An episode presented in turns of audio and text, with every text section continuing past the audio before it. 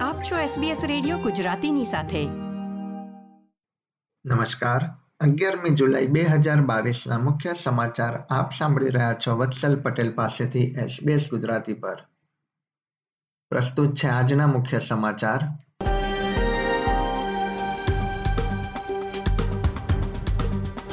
દેશમાં કર્મચારીઓની અછત માટે પરમનન્ટ માઇગ્રેશન મહત્વપૂર્ણ હોવાનું જણાવતા વડાપ્રધાન એલ્બનીઝી.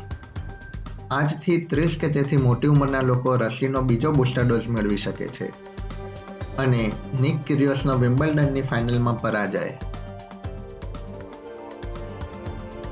હવે સમાચાર વિગતવાર.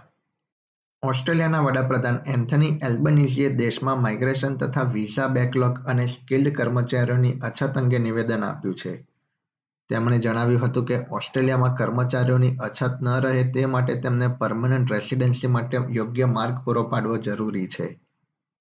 તેમણે લાંબા સમયથી વિઝા મેળવવા રાહ જોઈ રહેલા લોકોનો પણ ઉલ્લેખ કર્યો હતો. વડાપ્રધાને જણાવ્યું હતું કે દેશમાં હાલમાં ટૂંકા ગાળા માટેની સ્કિલ્ડની અછત છે જે કામચલાઉ માઇગ્રેશન દ્વારા પૂરી કરી શકાય છે. તેમણે કામચલાઉ માઇગ્રેશન મહત્વપૂર્ણ હોવાનું જણાવ્યું હતું પરંતુ લાંબા ગાળા માટે અથવા પરમનન્ટ રેસિડેન્સીની શક્યતાઓ અંગે પણ ઇશારો વ્યક્ત કર્યો હતો. સપ્ટેમ્બર મહિનામાં યોજાનારી જોબ સમિટ અગાઉ કેન્દ્ર સરકારે તેની વિગતો જાહેર કરી હતી. સરકારના ઓક્ટોબર મહિનામાં યોજાનારા પ્રથમ બજેટ અગાઉ સમિટનું આયોજન કરવામાં આવશે. ન્યૂ સાઉથ વેલ્સમાં આવેલા ભારે વરસાદ બાદ સેંકડો ઘર રહેવા માટે લાયક નહીં હોવાનો ખુલાસો થયો છે.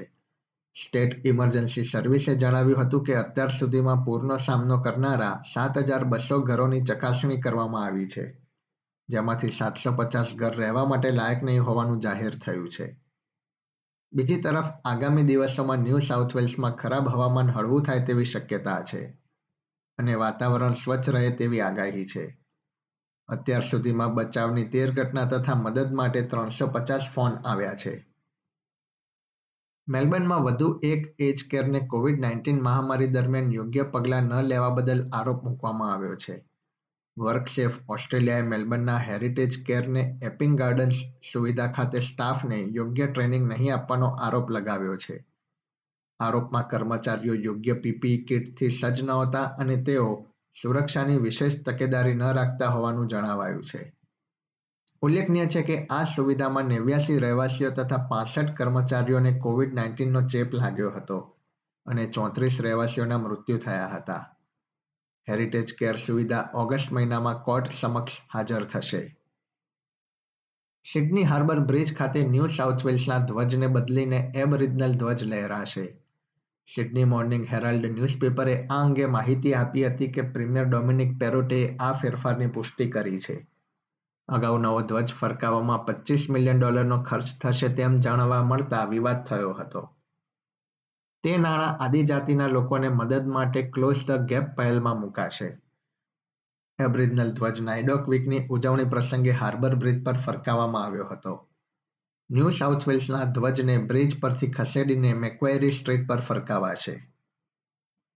ઓસ્ટ્રેલિયામાં કોવિડ નાઇન્ટીનના આંકડા પર એક નજર કરીએ તો સોમવારે ઓસ્ટ્રેલિયામાં કોવિડ નાઇન્ટીનથી તેર મૃત્યુ નોંધાયા હતા, જેમાંથી આઠ મૃત્યુ ન્યૂ સાઉથ વેલ્સમાં, બે વેસ્ટર્ન ઓસ્ટ્રેલિયામાં તથા ઓસ્ટ્રેલિયન કેપિટલ ટેરેટરીમાં નોંધાયા હતા. સોમવારે ન્યૂ સાઉથ વેલ્સમાં કોવિડ નાઇન્ટીનના સાત હજાર પાંચસો છ્યાસી કેસ તથા વિક્ટોરિયામાં આઠ હજાર છસો નેવ્યાસી કેસ નોંધાયા હતા. વેસ્ટર્ન ઓસ્ટ્રેલિયામાં ચાર હજાર આઠસો બ્યાસી તથા ક્વિન્સલેન્ડમાં ચાર હજાર આઠસો ચાર કેસનું નિદાન થયું હતું.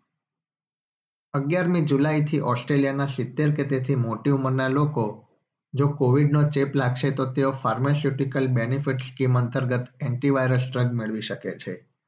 બીજી તરફ, આજથી ઓસ્ટ્રેલિયાના ત્રીસ કે તેથી મોટી ઉંમરના લોકો રસીનો ચોથો અથવા બીજો બુસ્ટર ડોઝ મેળવી શકે છે. રમતના સમાચારોમાં નોવાક જોકોવિચે ઓસ્ટ્રેલિયાના નિક ક્યુરિયોસને હરાવીને વિમ્બલ્ડન મેન્સ સિંગલ્સ સ્પર્ધા જીતી લીધી છે. રવિવારે રમાયેલી મેચમાં જોકોવિચે ક્યુરિયોસને ચાર છ છ ત્રણ, છ ચાર, સાત છ થી હરાવ્યો હતો. જોકોવિચે તેની કારકિર્દીનું સાતમું વિમલ્ડન અને કુલ એકવીસમું ટાઇટલ જીત્યું છે.